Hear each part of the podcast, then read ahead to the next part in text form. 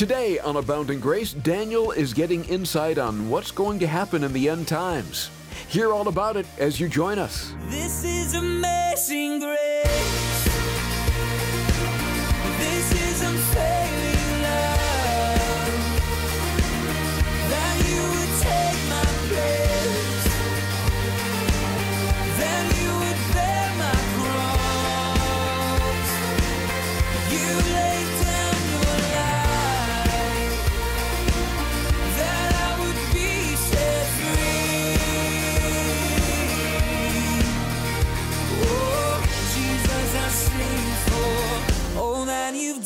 For me. Even the casual observer can recognize the moral decline in the world today. Evil and wickedness is on the rise. But did you realize the Bible predicted this would be the case in the last days? Daniel would speak of this. Today on Abounding Grace, we're talking about the end times and what to expect. From Daniel chapter 12, here's Pastor Ed Taylor. Take your Bibles, open them, would you, to Daniel chapter 12. Well, here we are coming to the end of the book of Daniel, and our time in the next few studies will be on the topic of the end times and what to look for in the end times. In today's message, I've entitled More and More Wickedness in the End. Now, the end, famous last words, sometimes we like them and other times we don't. You know, there are times when we're thinking, when will this ever end? And I'm certainly we're like in a time right now. When will this ever end? And then there are other times when we think of endings, thinking, you know, I hope it ne- I hope this never ends. And we can be on either end of the spectrum. But it's true either way, there's an ending up ahead. Every good book comes to an end. Every good movie has an ending. Every good song, every good meal, even our lives, one day will come to an end. The lives that God has entrusted to us. All of our lives and all of our days on this earth will soon come to an end. Jot these down. I looked up a few scriptures just reminding us of the brevity of life. In Psalm 39, verse 5, and by the way, we're studying through Daniel and through the New Living Translation, so that's what I'll be reading from. Psalm 39, 5 says, You have made my life no longer than the width of my hand. My entire lifetime is just a moment to you. At best, each of us is but a breath. Psalm 89, verse 47 Remember how short my life is and how empty and futile this human experience. Psalm 144, verse 4 For they are like the breath of air, their days are like a passing shadow. It's good to remember that our lives will not last forever on this earth. Our lives will soon come to an end. One day we will take our last breath on earth and our first breath in eternity. We'll stand before God. We'll kneel before God. We'll worship God. Uh, the, the whole sum of our desire will happen. And the measurement of a man's life will not be much how many possessions we've had. It won't be how rich we were. It won't be how much we left behind for our families or how popular we, we were or how much influence we might have, what kind of influence are we. The question of the day will be what did you do with my son Jesus Christ? And that's just a word to some listening in right now, like you're measuring everything the wrong way. Like you're going after this and you're accumulating that, and you want to make sure you leave this. And, and yet, the measurement of your life and mine is what did we do with the knowledge of Jesus Christ? And as believers, what did we do with the new life that God had given to us? And of course, when you hear that question and when you stand in judgment over that question, the decision will already be made. And yet, for those listening to me right now, the decisions that you make will develop your life for all of eternity. And so we have the joy today, don't we, of asking this question not in the past, but in the present. Not what did you do, but what are you doing? How are you responding to your new life? Have you received Him? And do you believe in Him? Are your sins forgiven by the blood of Jesus Christ? I mean, that's the question of the day. The question of the day isn't when will this end, and the question of the day isn't when can the churches come back, and when can this open. And Those are not the questions. Uh, the question of the day is what have you done with Jesus Christ? And how have you responded to the significant revelation or the significant knowledge that you have sinned and fallen short of God's perfection. Or you might have memorized it, fallen short of the glory of God. When you compare your life compared to per- the perfection of God, what do you do with that knowledge? Why are we talking about endings? Well, because we're coming up to the end of a book and we're coming up to the last chapter. It's always an exciting time for me uh, when you get to start in a, cha- in a book of the Bible, chapter one, verse one, and then know that for how many, however many long, how, however many weeks long it takes us, or in, if you're listening to this on the radio on Abounding Grace at a later time, how many time, how many episodes it's going to take to finish it, how many months, sometimes years to finish a book of the Bible. That we start in verse one of chapter one, and then we work our way through the very last word of the very last chapter of the very last verse. And we're coming to the end of the book today. For us, it'll be the beginning of the end as we spend a few weeks on this. But we've been studying with Daniel now for, uh, this is our 33rd study, but because of different things going on, it's taken us longer than 33 weeks, uh, 33 midweek Bible studies to get here. But here we are to this revelation that Daniel gets about the end of the world. The end of the world, the, the coming of the Lord Jesus Christ.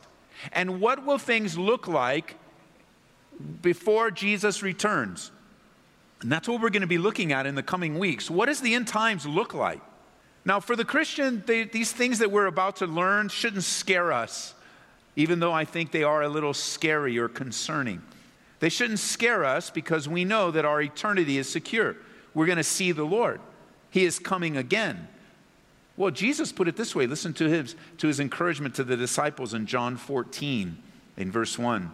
He says, Don't let your hearts be troubled. Trust in God and trust also in me.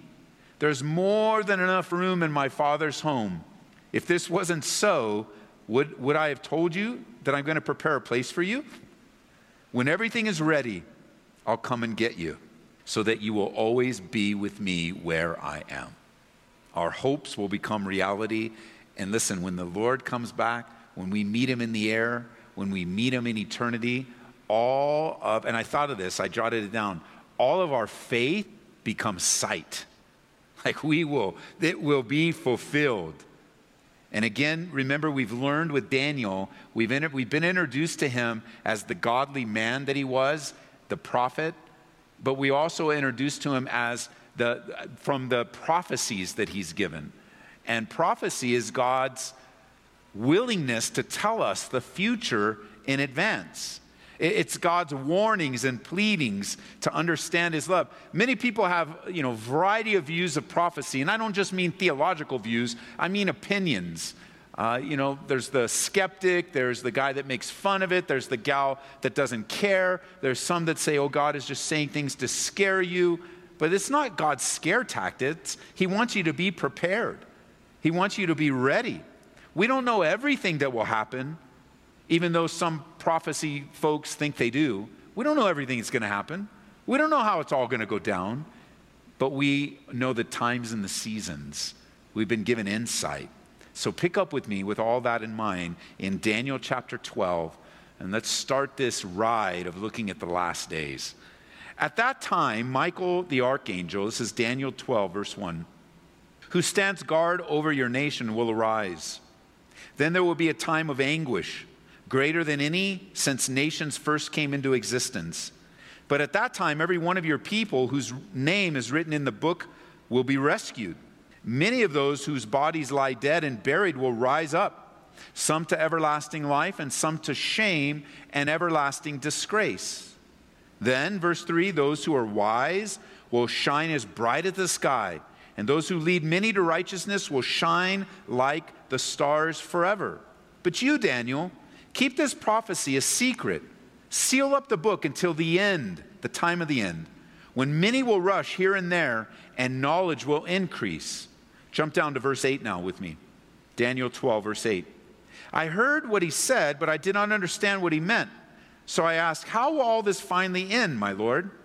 But he said, Go now, Daniel, for what I have said is kept secret and sealed until the time of the end. Many will be purified, cleansed, and refined by these trials. But the wicked will continue in their wickedness, and none of them will understand. Only those who are wise will know what it means. So, in a very general sense, Daniel learns that there will be a time of increased wickedness on the earth at the end. We see that where in verse 1 it says, There will be a time of anguish greater than any since nations first became into existence. Or, as Daniel refers to in the New King James, as a time of trouble, such as never was since there was a nation, even to that time. And we believe, biblically, this happens during the last seven years of human history, known as the Great Tribulation period, known as the time of Jacob's trouble.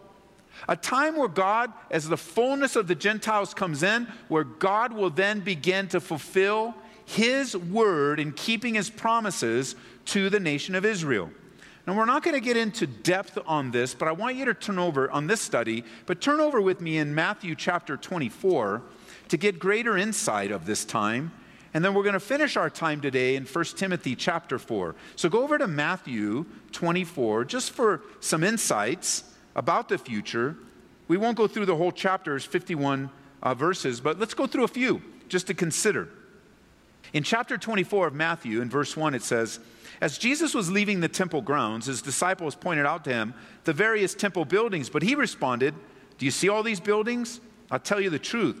They'll be completely demolished. Not one stone will be left on top of another. And later, Jesus sat on the Mount of Olives. His disciples came to him privately and said, Tell us when will this happen? What sign will signal your return and the end of the world? And Jesus told him, Don't let anyone mislead you, for many will come in my name, claiming I'm the Messiah.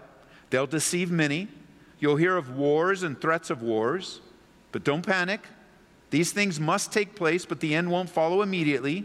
Nation will go to war against nation, kingdom against kingdom. There'll be famines and earthquakes in many parts of the world. But all of this is first the birth pains with more to come. Jump down to verse 22. Well, really in verse 21. For there will be greater anguish than at any time since the world began, and it will never be so great again.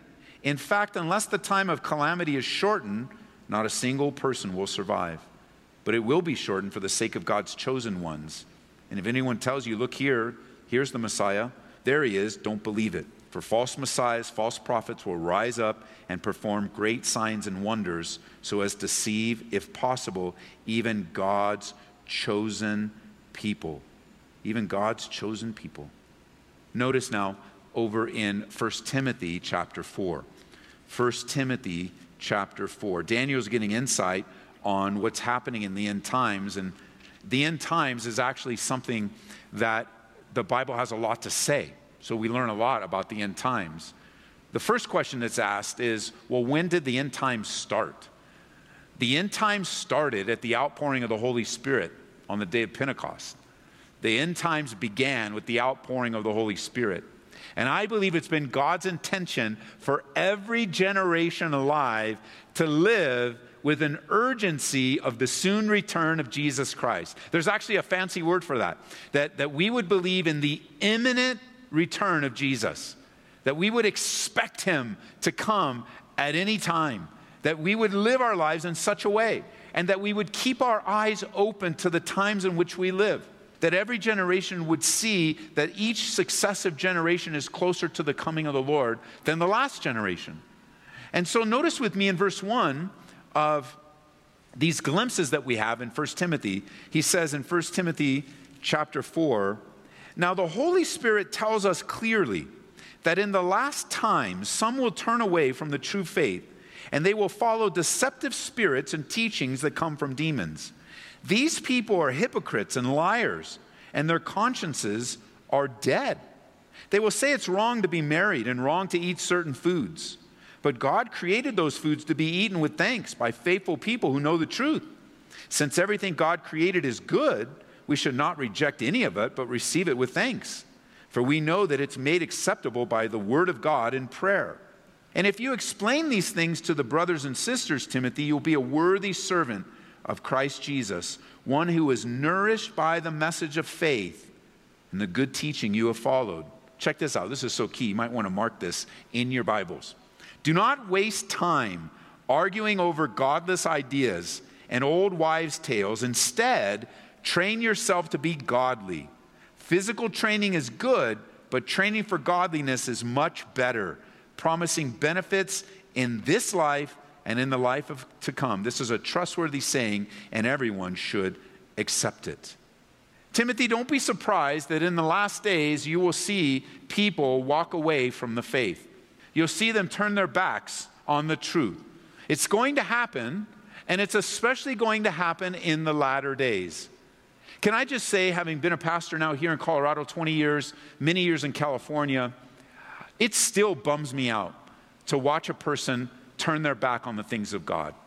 To watch a person that maybe I've served with before, maybe that I have watched fruit in their life, uh, maybe they, have they've, they've seen uh, some, uh, or we've been able to witness some kind of behavior in their life, and they turn their life away from the faith.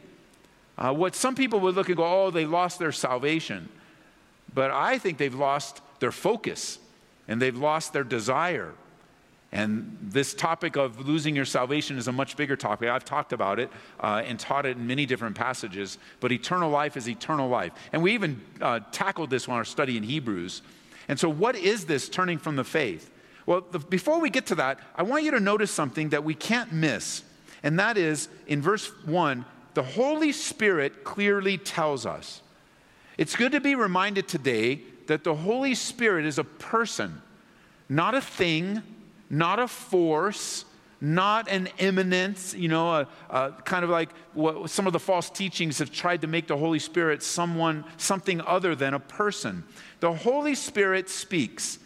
Again, I've done in depth Bible studies on who the Holy Spirit is, but if you're taking notes and you need to be reminded, or you're hearing this for the very first time, consider how the Holy Spirit is described in the Bible. He's not a force, not an impersonal power, but Holy Spirit is God, the third person of the Trinity. In John 14, 26, we learn that the Holy Spirit teaches us and helps us to remember. In John 16, 8, we learn of how he convicts us of our sin. In Acts 13, verse 2, he calls believers to service. In Romans chapter 8, verse 14, he leads. In Romans chapter 8, verse 27, he intercedes. In Revelation chapter 2, verse 7, he speaks. Again, in, in 1 uh, Timothy 4 1, he speaks, he tells us, he reveals. In Acts chapter 5, verse 1, you can lie to the Holy Spirit. In, uh, in, in Ephesians chapter 4, verse 30, we can grieve the Holy Spirit. And the Holy Spirit says, God reveals through the word of the Holy Spirit, he says that many will depart from the faith, especially in the latter days. Timothy, make sure your doctrine is correct make sure that you're exercising yourself unto godliness. Make sure that you're developing your life spiritually. That was a word to a spiritual leader. A word to a spiritual leader that when you begin to see people turn away from the faith on your personal circle of influence, it is a reminder of your own life to be diligent to present yourself approved to God. I, I want you to consider that because we're living in days, there's a new phrase, I don't know if you've noticed uh, in you know, what social media tweets, there's a new phrase that's real popular among those departing from the faith. They, they call it deconstructing their faith. Maybe you're considering deconstructing your faith.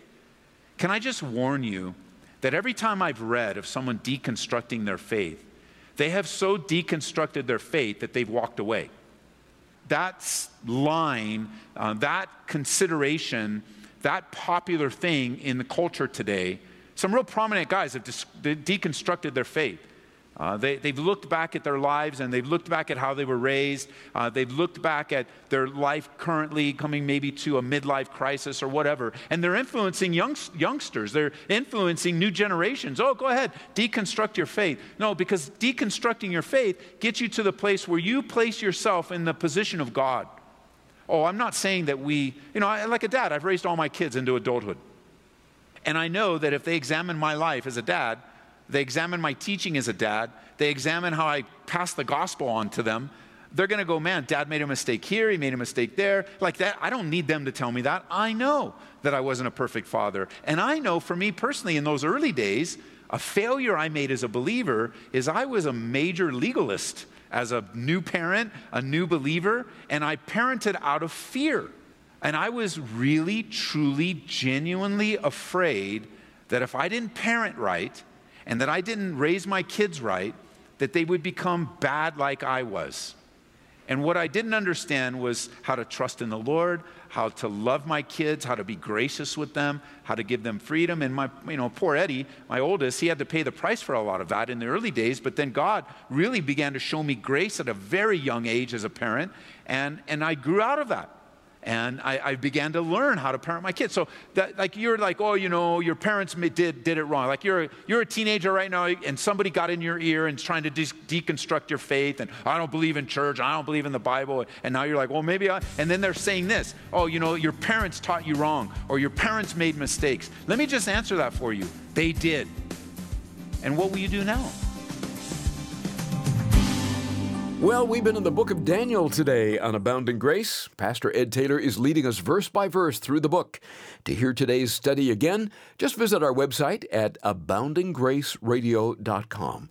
There you'll find our podcast, Pastor Ed's blog, our recent radio programs, a place to contact us, and even donate to the ministry as the Lord leads. That's aboundinggraceradio.com.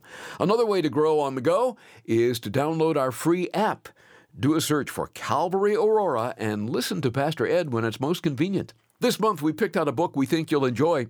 It would even make a great gift or stocking stuffer. It's The Case for Christmas by Lee Strobel. Sort of like a journalist, Lee Strobel investigates the identity of the child in the manger, focusing on the hows and whys of Christmas. It'll serve to reaffirm your faith and help seekers pursue solid answers about the first coming of Christ. We'll send it your way when you support Abounding Grace with a gift of $25 or more. Please remember, this radio ministry is made possible through the generous support of listeners like you. And we'd appreciate it if you'd remember us in your year end giving to the Lord. To request the case for Christmas, please call toll free 877 30 GRACE. And as I mentioned a moment ago, you can make a secure donation to the ministry online at aboundinggraceradio.com. Pastor Ed, in your new book, God's Help for the Troubled Heart, you speak on the biblical theology of suffering. Can you briefly give us a glimpse of what that is? You know, Larry, I can. I think the best place to do that, uh, the best summary of a biblical understanding of suffering is in John chapter 16 verse 33 Jesus says these things I've spoken to you that in me you have made you may have peace. In the world you will have tribulation but be of good cheer I have overcome the world. In that one statement you have not only the facts surrounding suffering but you also have the counterbalance of God's faithfulness and the overcoming power of faith in Jesus Christ the reality is is if you are in this world, and if you're listening to me, you are, then suffering is going to be a part of your life. Suffering comes to the good and to the bad, comes to the righteous and the unrighteous. Uh, suffering is a part of living in this world, but for the believer, and only the believer, can you see purpose in your pain. And so a biblical understanding or a theology of suffering is important for you to know because there is a very, very popular stream of Christianity today, in some cases, not even Christianity, that says, as a believer, I was just seeing this guy on TV the other day. It was so frustrating. I should flip right through those channels. But he was up there selling his DVD and and propagating this false teaching that uh, the moment you were born again, you were destined to financial prosperity and never be sick again. And if you just got his DVD, uh, you he would give you all the insight. He's not, and people like that, male or female, they're not telling you the truth. They're not speaking forth the words of Jesus Christ. They're not leading you to Jesus Christ, and they're to be rejected. I'm sorry that you're suffering. I wish you weren't. But I can't undo, and neither can you, the truth that we live in a fallen world. And the Lord is with you. And when we use the word theology, we need to understand that God is with you in the suffering. And uh, it's a it's it's a good thing to know the truth about something because then you can navigate in a right way. Thanks for asking. When you support Abounding Grace today with a gift of $25 or more, ask for a copy of God's Help for the Troubled Heart. Call now 877 30 GRACE. You can also order it on Amazon. Glad you've taken time out for our study in Daniel. We'll pick up where we left off next time we get together on Abounding Grace with Pastor Ed Taylor. This is amazing grace.